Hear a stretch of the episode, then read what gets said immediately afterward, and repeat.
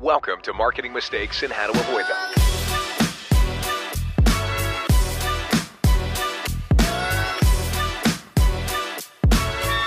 Here's your host, Stacy Jones.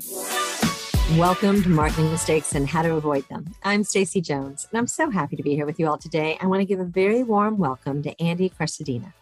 Andy is the co-founder and chief marketing officer of Orbit Media, an award-winning digital agency in Chicago. Over the past 20 years, Andy has provided digital marketing advice to over a thousand businesses and spoken at many of the top national marketing conferences around the globe, including Content Marketing World and Marketing Profs B2B Forum. He's a frequent contributor of a number of highly recognized marketing blogs, having written over 500 articles on topics such as search engine optimization, analytics, and visitor psychology. He's also the author of Content Chemistry, the illustrated handbook for content marketing. Today, Andy and I are going to be chatting about all things digital marketing and web design. We'll learn what works from his perspective, what should be avoided, and how some businesses and people just miss the mark. Andy, welcome. So happy to have you here today. Thanks for having me, Stacy. I'm excited. But what I'd love to do is start off by diving into what got you here today. What progressed your career where you ended up as a founder of an agency? Okay, late 90s, IT recruiter. Great time to be an IT recruiter, right? Tech bubbles getting bigger, Y2K, like lots of demand for lots of programmers. Mm, boring, very bored because I didn't get to make anything. I, it wasn't creative. You can't really point at something and say, I did that as a recruiter. Um, so I had like uh, personal projects I was doing at night with a friend, actually my roommate from college and my friend from high school. And he and I were doing like interactive comic books and CD-ROM stuff. And this was in the era of Flash. This is like late 90s. I'm obviously Gen X. You were totally geeking out at night. It was fun. It was really Yeah. fun. Interactive Yeah. comics, like super fun. Uh, Yeah. and in fact, we incorporated as Orbit Media Studios at that time. It bombed. not not a good yeah not a good business model. Uh, no problem at all because uh, we just well he was already doing websites, but I just began to apply some of those things that I'd learned on the digital production side uh, and started building websites with him. And April of 2001 formed as Orbit Media. It's one of those two-person web design companies, like there are so many, still so many of today and then just kept going stacy. Never pivoted. Added uh, team members kept taking off hats kept delegating kept growing got got good at marketing got good at lead generation got good at um, uh, servicing clients and setting expectations and quoting and delivering uh, without over promising and so today this is it. There's 48 of us. We still are a web design and development company still totally focused on that one deliverable and um, we love it 48 is an interesting number to have because it's very different than like the early business starters. It's very different than having a business with people in the teens Mhm, up to like mid 20s. I think that's mhm. the breaking point of the 25 to 50 is like a whole new beast of what you have. It is. When you get to a certain level, you're grateful because you have backup plans and you have like alternates for anyone. So if if someone moves on and resigns, you're not you're not you don't get smushed. Uh, Screwed but is what you were about to say. You were w- going yeah, to say screwed because that It's- it's agency owners show. were Yeah, like, oh, right. I'm screwed. It would have been, Yes. yeah, it gets painful. so you always tell yourself that, oh, the next plateau will be more comfortable, more secure, better, you know, um, more sustainable. But also as you grow, that you need layers of management. And then you need managers for the managers. And you, you get to a point where like, okay, I need an executive. And so we have a full-time CEO. Uh, I think past this, it gets risky because that, or it just sounds different, but I mean, you need full-time HR when you go like past 50 people, they say.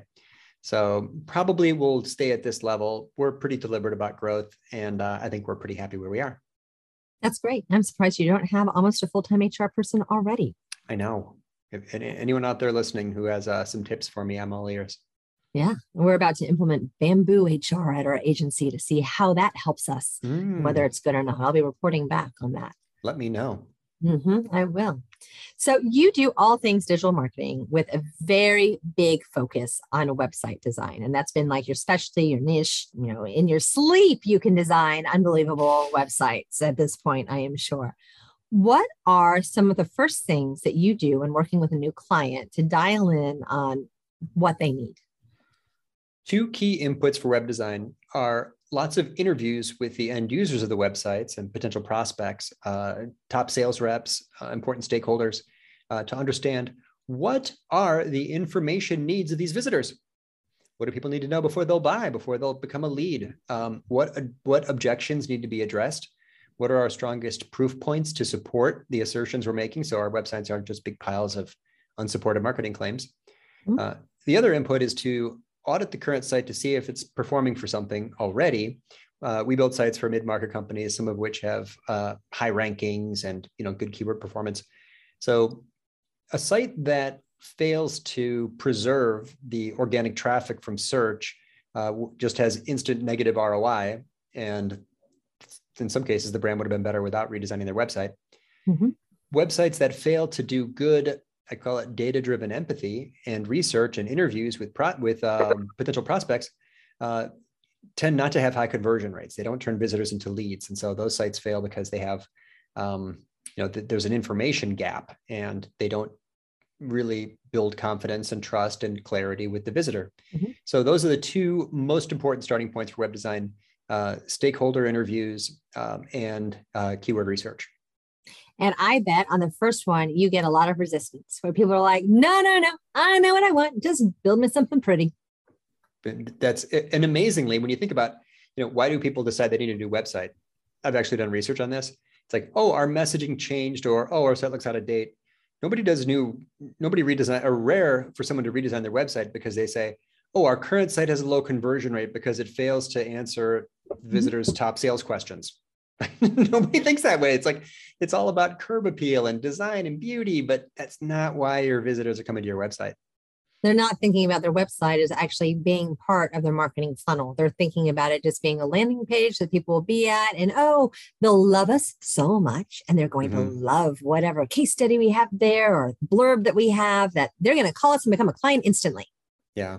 Or they rebrand and they say, oh, we've got a cool new tagline, even though it's a tagline that nobody really understands what it means. Like a visitor wouldn't look at that and say, oh, I have perfect clarity on what services you offer uh, and they just th- decide like, oh, time to refresh that. I'm going to update the site. We need to change these, you know, the uh, the copy, and the copy they want to change it to is really like marketing speak that isn't super meaningful to the visitor.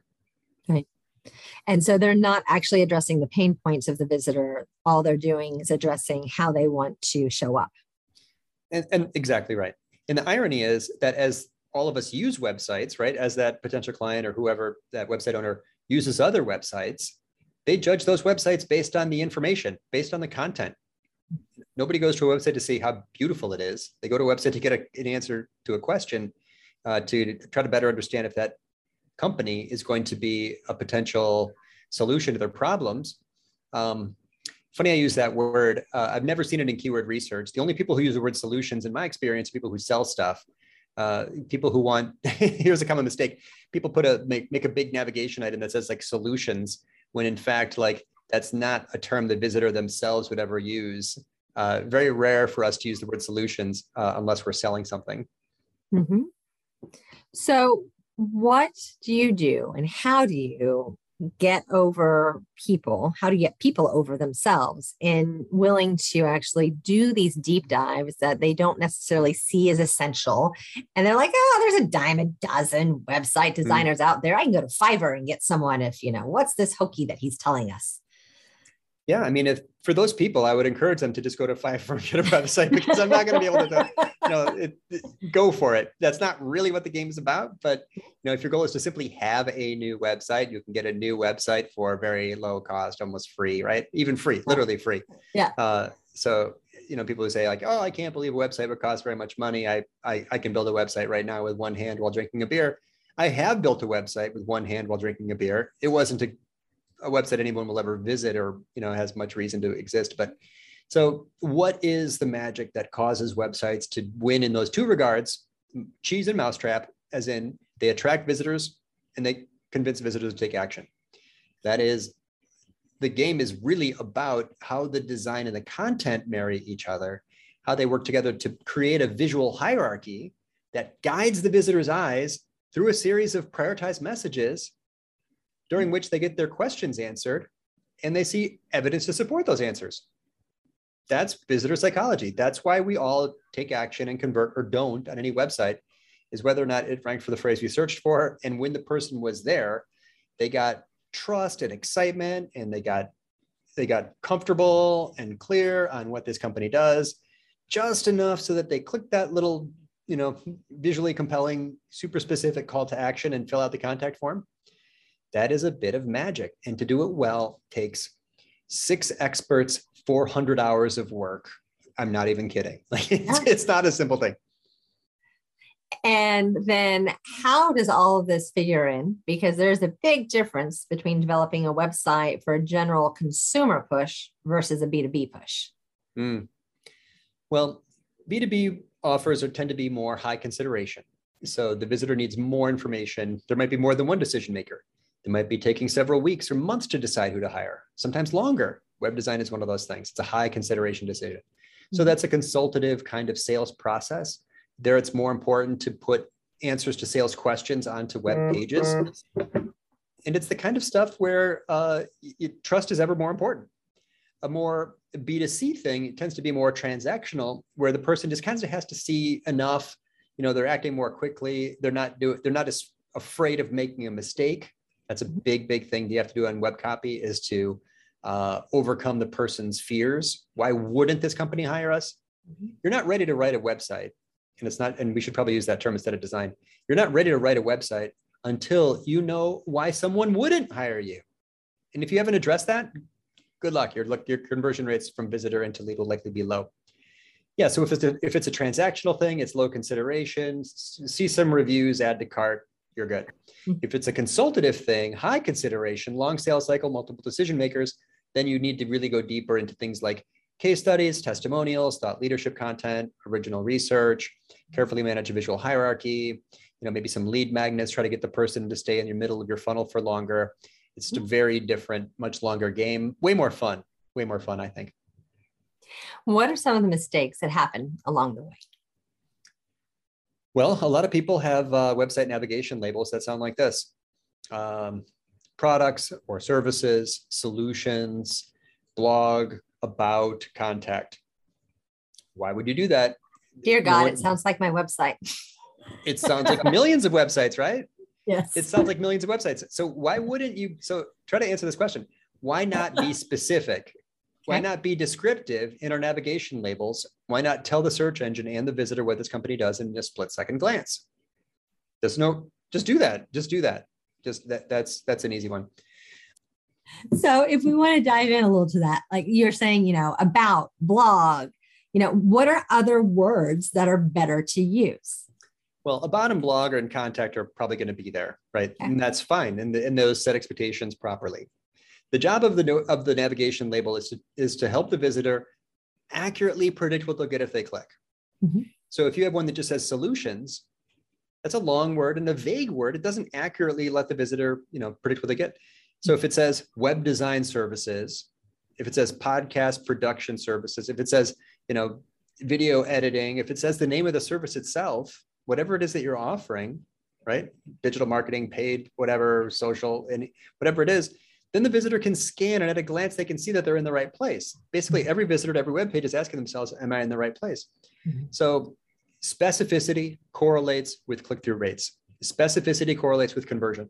So every time you use a, a, vague navigation label, you're not being as helpful as if you use a specific navigation label instead of a word like services or products or solutions. Same goes for the header, by the way. The H1 tag, the header at the top of the homepage. Mm-hmm. If it doesn't, if a visitor can't tell what you do after reading that, then you just failed the backyard barbecue test. Stacy, if I met you at a backyard barbecue and I say, "What do you do?" and you say, "Oh, I, you know, I, I have the agility to plan for all futures," like, what? What the not, heck yeah. are you talking about? What do you do? I, I, I humanize technology for the what? Like I'm confused. So try to pass the backyard barbecue test. Uh, next time someone asks you what you do, read your homepage headline and see if they give you a weird look. so is how you test for clients? Well, it's, I mean, that's all, that's the only test. I mean, now you know the whole test. So yeah. if we just look at it at a glance, you can tell instantly. It's you also called the five. Of, yeah. You had a lot of backyard barbecues and just like say random things. yeah, I, I would eat a lot of barbecue if I did.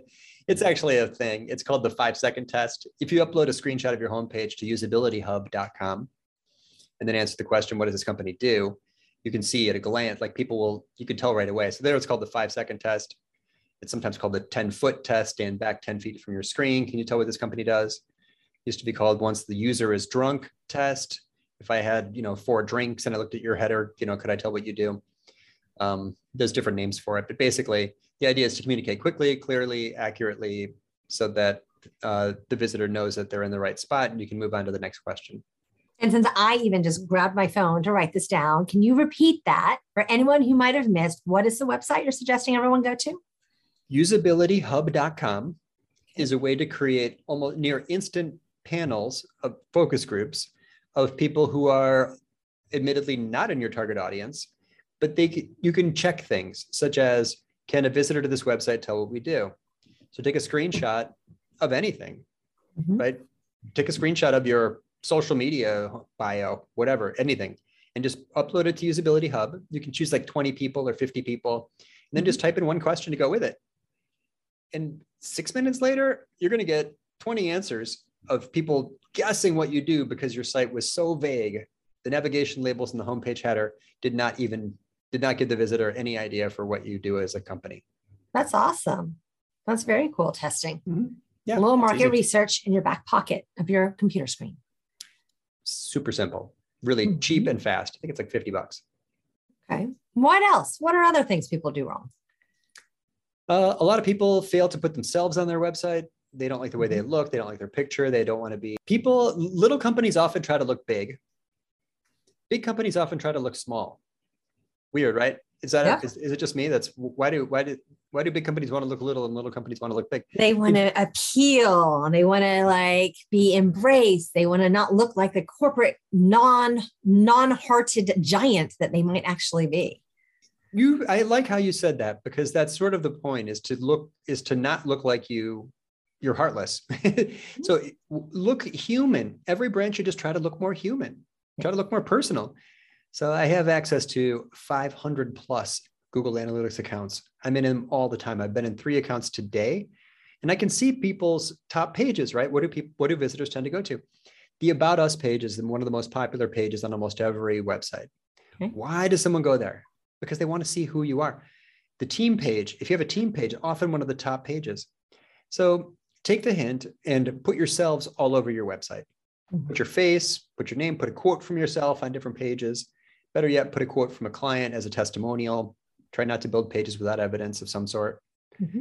Uh, but yeah, there's people who just think they don't like the way they look, or they don't think that their photography is like a plus. When really the mm-hmm. goal is to just look legit, just be human, just be yourself. Um, so that's a really common mistake is people that build sites that just look like a bomb went off and all the people are gone. It's super weird. So, more so, actually pull back the curtains a little bit of your company and show the human behind the scenes who's actually either doing the work and the services or building the product. That's right. The, the who, who are these people? Very common question. That's why people, what is the intent of the visitor who clicks on about? Think about them. What do they, what do you want when you click on about? And, and faces and people. I mean, Facebook, one of the most popular. I don't I don't use it. I think it's a creepy website, but I mean, Meta? One, of, one of the yeah, Meta, one of the most popular platforms on the internet. Guess what? The word face is in the name. That's how powerful faces are. Like, right. don't leave that out. Yeah, I think a lot of people, you know, we do influencer marketing at our agency at Hollywood Branded, and we're always, the brands are always like, we want to have an organic connection. You know, we want it to be authentic, mm-hmm. all the things that, you know, we want. But what you're saying, you need that also to have that organic, authentic, real, humanizing connection of the real being the keyword here on your website too. They're trying to feel a connection. That's why they clicked on about. They want, if your about sounds boring, expected, vague, you know, show some weakness, show, show, be vulnerable, maybe like talk about like, it's like you asked me about myself. I told you about a failure right away right? I told you about a risk I took right away. Go rewind to those that that first part of that conversation. Like that's just that's really what you wanted, right? Is to know the truth about what this is. You know, who is this person? What do they believe? Where are they coming from? What's the origin? So yeah, I think um, and knowing that that's so powerful, I wouldn't wait until the visitor clicks on about.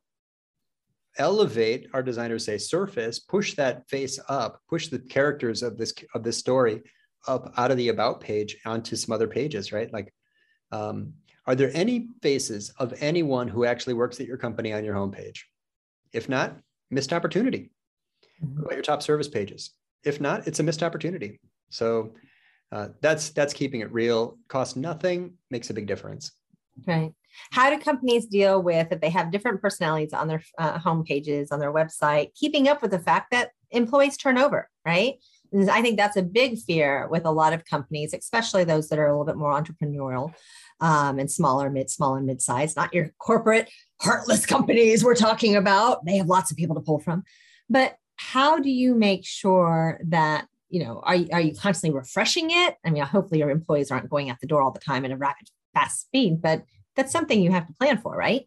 Sure. I think um, the photography is one of the one of the places where that gets you because if you take a group photo with six people and put that at the top of your about page, and then someone leaves and you're kind of like, well, it's still kind of okay. Mm-hmm. And then another person leaves and it's and then you hire a new star performer and pretty soon it's like, well, four of the six are are here and one of the person, you know, so just avoid the big group shot.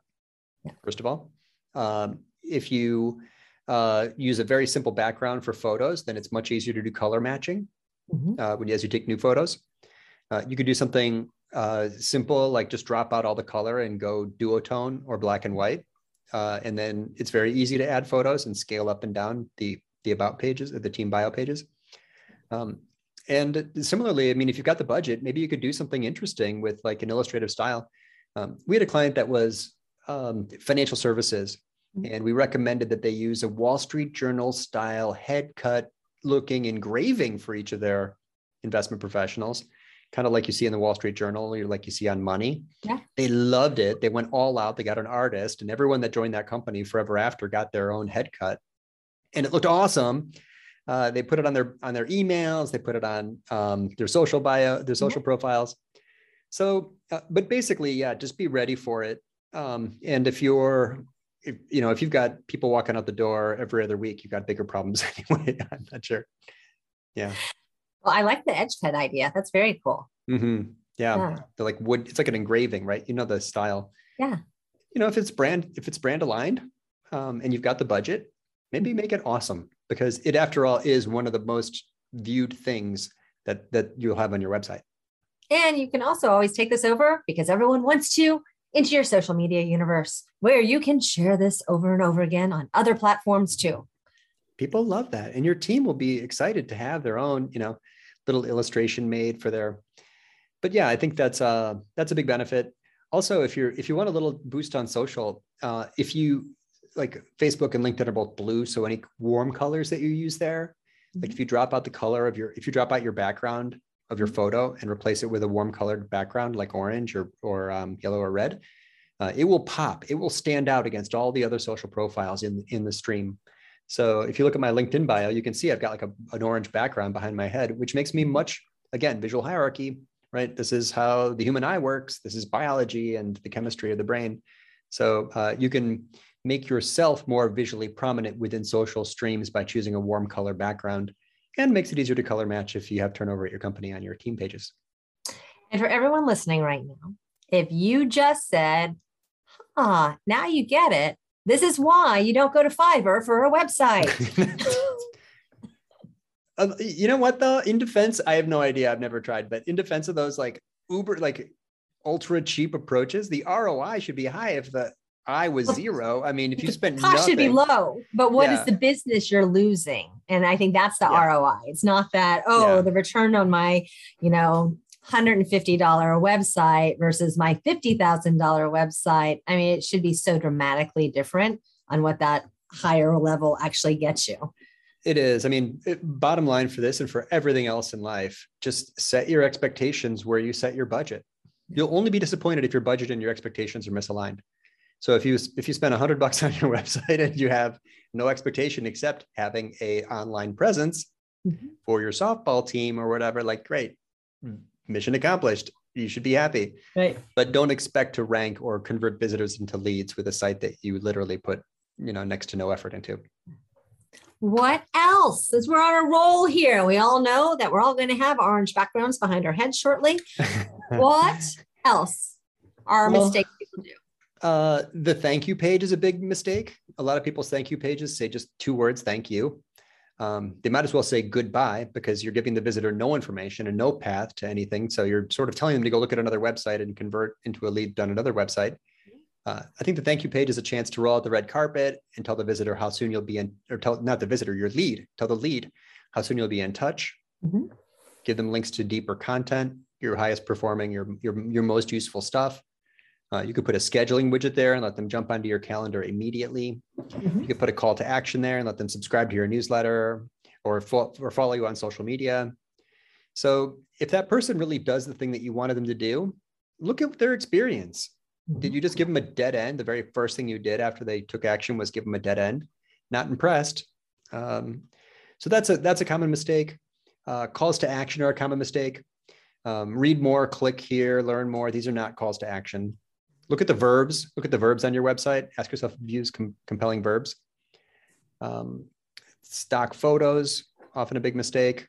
Uh, you missed, you know, if nothing else, it's a missed opportunity. Uh, failure to address objections, failure to use data. Some people are very moved by data and statistics. Mm-hmm. Fill your site with data if you can, you know. Um, making lots of pages with thin content instead of a fewer set, a shorter set of smaller set of pages with deep content that's a common. And mistake. what is it thin content versus deep content? Like when you say that, it makes me think, okay, if I put in 5,000 words, that's deep content. And if I do fluff and lots of pictures, that's not. Right. Well, word count is overrated as okay. a as a, a, a as kind of a, a benchmark for quality as a proxy for quality it's not quality you can fluff up content and it sounds very you know watered down because it's long you know just to make it long so deep content would be content that continues the conversation with the visitor, encouraging them to scroll and, and go farther into it and, mm-hmm. and get more insights, more advice, more answers, more evidence. Basically, the structure of a high performing page goes like this answer, evidence, answer, evidence, answer, evidence, call to action. They see what you do, how well you do it. They see how you can do it for them, how well you're doing it for others. Call to action. Now I'm ready. Thin content would be we love us, we're number one, and we do ABC, contact us. It's it's only a few, it's likely much shorter, probably just mm-hmm. a few hundred words. And it stinks because it it it's not differentiated. It's boring. It doesn't uh it, it's not clear. It doesn't emulate a sales conversation. The best pages emulate a sales conversation. What about landing pages? I think your face just shifted, by the way, for all of our listeners. Like, I swear he just had like this weird little twitch. He's like, oh, landing pages. Landing pages. well, so there's two definitions. Landing page is literally the name of a report in Google Analytics, and it just means the first page the person visited. But what you probably meant, and what most people say uh, mean when they say that, is uh, like a campaign landing page, like an unbounce landing page.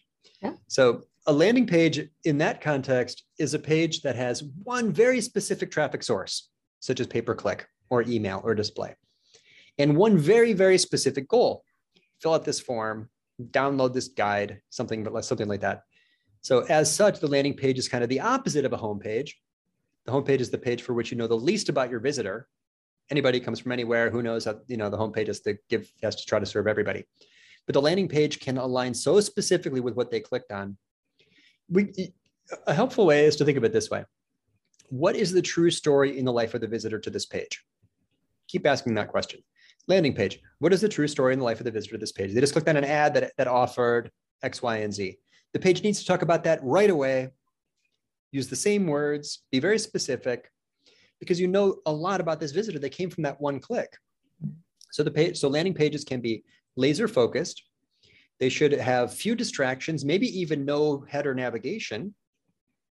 Lots of landing pages, you build them in a tool like Unbounce, you don't have the main website's header navigation anymore. Mm-hmm. And then, unlike, uh, I think they're weak when they just have a contact form at the top. Just keep going. Even if most visitors don't scroll, those that do, you can keep giving them more and more reasons to believe. Mm-hmm. So I recommend that landing pages actually uh, uh, use that same tip we gave a second ago about um, deep content. Uh, but they're fun to make because you know so much about the visitor um, and you have really just one very specific uh, purpose for the page for them and for you. Yes, to get them to pay you with their information. That's right. The ethical bribe. Kind of, yep. The the lead magnet, the content upgrade, the ethical bribe, you know, there's names for these things. Um, uh, yeah, that's uh, great for list growth. I actually, uh, Stacy, I use none of them. I have no Okay. gated content in all these years, 20 years. I've never used any gated content or any any landing pages, but um, I'm meeting my goals without it. So that's working well. So, and the reason why you've done that is you've figured that if you just make all free, you don't have to grab people. And ultimately, the people who are coming to you legitimately want to engage. Yes, that. And there's another kind of more subtle and indirect benefit from having everything outside the gates, which is uh, I need websites to link to us Mhm. because I'm playing the SEO game and I'm trying to grow my domain's authority. And when enough websites link to you, your site has so much authority that you can rank for very competitive key phrases. I'm trying to dominate my category for phrases like Chicago web design. Mhm. And to do that, I need lots of links from lots of lots of places. I think if you put your best stuff, like we do a lot of original research, if you put your best stuff behind gates, then you're not as likely to get links from other sites Mhm. because some of the editors who might link to you decide not to download the thing and get to the Mhm. juicy nugget that's worth linking to. So uh, part of our content marketing is about growing our domain authority by having link worthy assets. And for that reason, I keep everything um, ungated. And obviously, it's working well for you. 900 leads a year, and we only need 50 projects. So um, we are uh, growing at exactly the rate we want to, which uh, probably will slow down because I don't want to hire full time HR. Do I have to? Yeah, you're going to have to. I was about to say, you have hire. to no, hire the hire- HR I- I part know now. the HR. Oh man. I'll think about But it. if you have someone who's handling HR, then maybe you aren't. I'm definitely not doing that now. Someone else is. Other other people are. It's probably eating away time from You probably from, from the have managers. full-time HR already built in with you and you just have people who are working on doing little bits here and not working on those you know 52 Yeah. 53 54 55 account numbers of your 50 that you need to have um, to get you close to that 900 You know, you're giving me a great idea. I- I wonder if the lack of HR as a function here is making our managers less efficient because they have to deal with it all themselves. we actually found that that's why we ended up diving in now we went and got someone to head and lead and do all things hr namely because my husband and i both don't want to he's the coo i'm the ceo and it's nice having that um, layer before you and more so just the busy work and working on building the company versus Yeah. whose sick day is what when what do they need to do now Right. but yeah, but we hired someone who has a dual purpose where they're HR, but they're also um, sales on certain things that they have a specialty like Ah, focus. Okay. So I don't feel like, oh, we're spending all this money on just HR. I feel Mhm. like, oh, but we're investing in like this person who happens to have this other skill set that's going to be golden and help us. We do that with our accounting department too.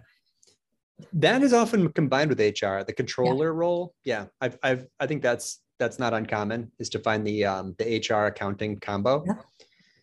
Uh, all these things are totally outside my comfort zone. Um, so much fun though as being a business owner. They're all things that you get to do. So for all of you guys listening who are not business owners this is what you are missing out on. It's your big chance.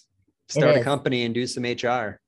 and hr is one of the first things you're going to have to do. And it's the, one of the first things as you grow that you want to hand off even if you don't hire someone for hr you know just like andy just said my managers are doing those tasks. Yeah, someone's got to take care of the team. yeah, they're still the most important Mhm. Well, Andy, it's been fantastic talking to you. How can our listeners find you? Because I know it's not gated and I know you have an online presence. Orbitmedia.com. I write one article every two weeks. If you were to subscribe, you'll get my best advice there. Literally just one email every two weeks. Uh, LinkedIn's my best social network. I kind of poked on fun at Facebook, so you can probably tell I'm not much of a Facebook person. Uh, and the book has almost everything. It's it's uh, called Content Chemistry, and you can find it on Amazon or find it anywhere. And with the book, it's going to dive into all things that you should, should not be doing and how to be doing it better. Everything I know between two covers for the price of a small bar tab. Well worth Look it. at that. That's pretty good. Mhm. Or a very expensive cup of coffee. one, yeah, you've got a coffee problem if you're spending that much on a, on a coffee. Um, Andy, any last words of advice to our listeners today on all things website?